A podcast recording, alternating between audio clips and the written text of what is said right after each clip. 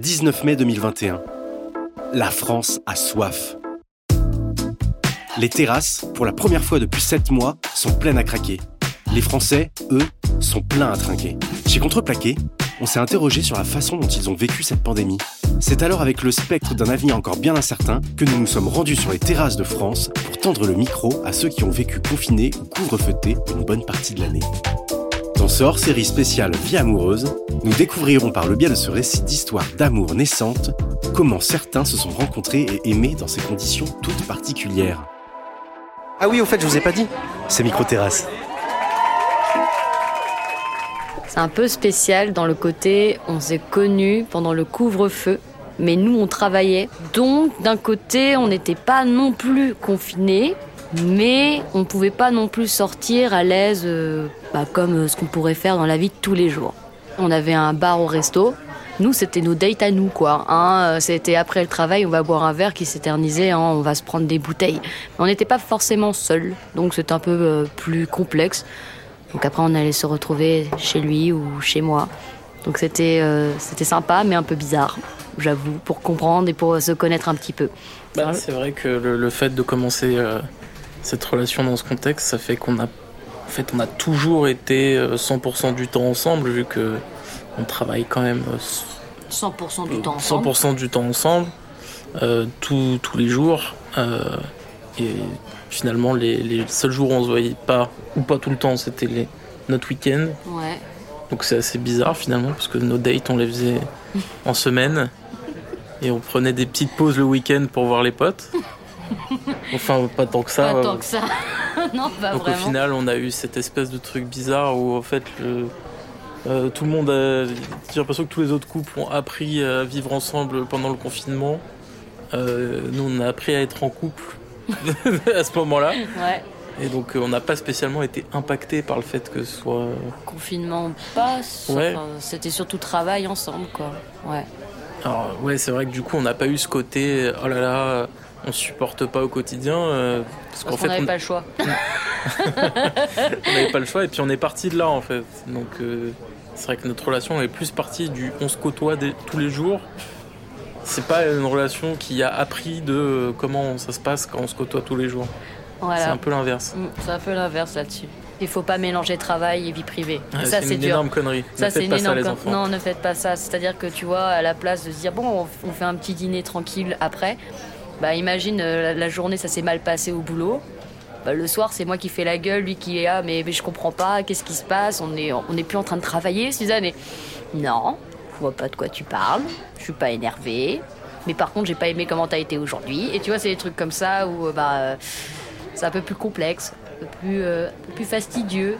Mais bon, euh, d'un autre côté, c'est, euh, c'est, un, c'est un soutien de tous les jours. Euh, on comprend exactement ce que fait l'autre parce qu'on bah, on travaille ensemble, donc on sait très bien quelle tâche à qui, nanana. Et quand du coup, euh, on a des vraies difficultés du couple, on va dire, bah, on est habitué en fait à affronter tout le temps ces difficultés. Donc euh, ça passe beaucoup mieux que si euh, l'autre faisait un boulot qu'on connaîtrait pas du tout, qu'on on a vraiment une relation euh, bah, saine là-dessus.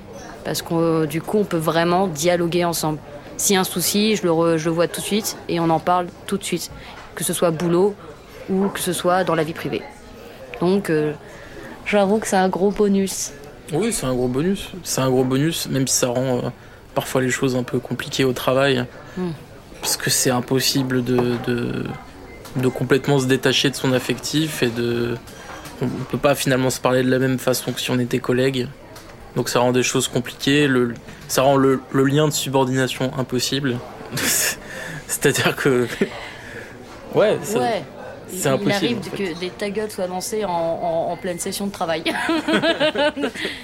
Ben, disons, c'est, ça n'a pas changé que des choses. Maintenant, je rencontre ses amis, hein, ça fait plus d'un an, et là, je rencontre enfin ses amis. Tandis que moi, mes amis, du coup, comme ils venaient tout le temps me voir, bah, il les a tous euh, bien rencontrés, hein, euh, le fait qu'on sorte du confinement, je me suis rendu compte quand même que je voyais plus du tout mes amis, quand même. Parce que en fait, comme on s'est habitué à se voir tout le temps, bah en fait, on se voit plus que nous deux. C'est pas un problème, moi j'aime bien, mais euh, c'est vrai que que là, je me rends compte un petit peu quand même que je les ai vachement mis de côté. Et ça me, bon, c'est pas très grave en vrai, mais c'est euh, c'est la vie, c'est comme ça. Voici un problème de couple. dit carrément dans un micro, voilà.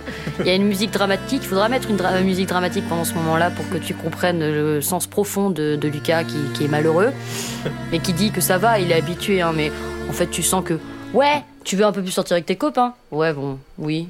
Il me fait un grand sourire. Je décris son expression faciale. Il, il fait un sourire gêné. Il a les mains super moites et il est très mal. Mais euh, il me fait un gros sourire quand même pour dire non, mais tout va bien. Comme on est tout le temps au travail, on craque un peu en ce moment, bah on essaie quand même de voir un peu plus nos amis. Ouais. On commence à rentrer dans un quota où on sort un peu plus. Et comme on va emménager ensemble, là, on fera carrément beaucoup plus de dîners à la maison et on sortira beaucoup plus, surtout qu'on sera enfin dans Paris. Bah en fait, le fait d'avoir deux apparts séparés, ça nous pose plus de problèmes qu'autre chose pour voir nos amis en fait. Mmh. C'est vrai que ça rend tout compliqué. Comme on veut absolument être ensemble tous les soirs pour dormir, bah c'est vrai que ça devient très compliqué si... Euh, rien qu'avec les clés, euh, par exemple, bah, je ah. peux pas, euh, chez moi, j'ai, j'ai pas, enfin c'est con, j'aurais pu en faire un, tu me diras. J'ai envie de sortir et bah finalement je peux pas parce que c'est moi qui ai les clés et que s'il arrive à une heure qui est pas prévue, il a plus de batterie de portable, c'est con, mais du coup il sera devant sa porte. Et franchement ça m'attriste de voir un minou dehors, donc euh... okay, voilà. On a appris à vivre ensemble très très très très très très vite. Ouais, c'est-à-dire que là, je prends pas ça du tout comme un challenge. On va habiter ensemble. Et c'est plus un soulagement. soulagement, ouais. ouais, c'est un soulagement là. c'est... Parce que franchement, moi, le truc qui me chagrine le plus, c'est, c'est le frigo. C'est l'histoire du frigo. Tu fais des courses, euh, tu tu vas au marché et en fait, tu tu reviens pas après trois quatre jours et tout est pourri. Je te jure, c'est euh, c'est horrible. C'est une tristesse immense et euh, C'est, c'est de voir tout ça, t'es là, genre bon, ouais, bah, et tout le temps. De linge, enfin, pff, final, c'est l'enfer. Que des emmerdes.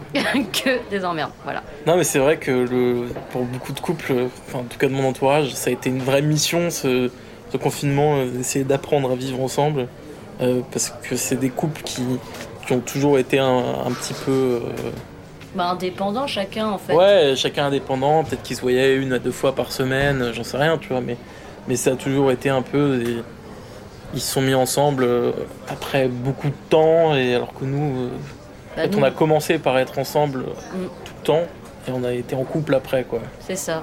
Et c'est vrai que ça a dû être compliqué pour eux dans le côté où, bah, quand tu vois l'autre, mais pas non plus tous les jours, et cetera. Bah, c'est un peu comme si c'était une relation un peu à distance sans trop l'être, parce que c'est la même ville, et cetera. Mais du coup, être confronté au fait que tous les jours, t'as cette personne-là qui est avec toi tout le temps. C'est, c'est changer complètement, on va dire, l'équilibre bah, de, de ton emploi du temps, l'équilibre de ton, ta vie sociale, et cetera. Et du coup, ça, dû, ça doit être atroce. Donc là-dessus, on a une chance de dingue, on n'a pas vécu ça. Ouais, ça, on a commencé par là, quoi. C'est ça. Nous, je dirais que le, le truc un peu plus dur, c'est quand du coup, on se sépare un petit peu, c'est, c'est un peu plus douloureux, j'avoue. Deux jours, c'est beaucoup. On est des, des vieux pépères déjà en fait, hein. Franchement. Euh... À quand le chat ? Ouais, à, voilà, l'objectif chat, voilà, ça va être, euh... ça va être un renouveau, mon chéri. Mmh, un petit minou après, mmh, voilà. Merci à toutes les personnes qui nous ont fait confiance et qui se sont confiées à nous ces derniers mois. Microterrace est une série contreplaquée réalisée par François Lamy, Léa Razi et Théophile Massard. Propos recueillis et éditos par François Lamy et Léa Razi. Montage et mixage par Théophile Massard. Musique par Tendo Music. Illustration par Eli Bengouzi.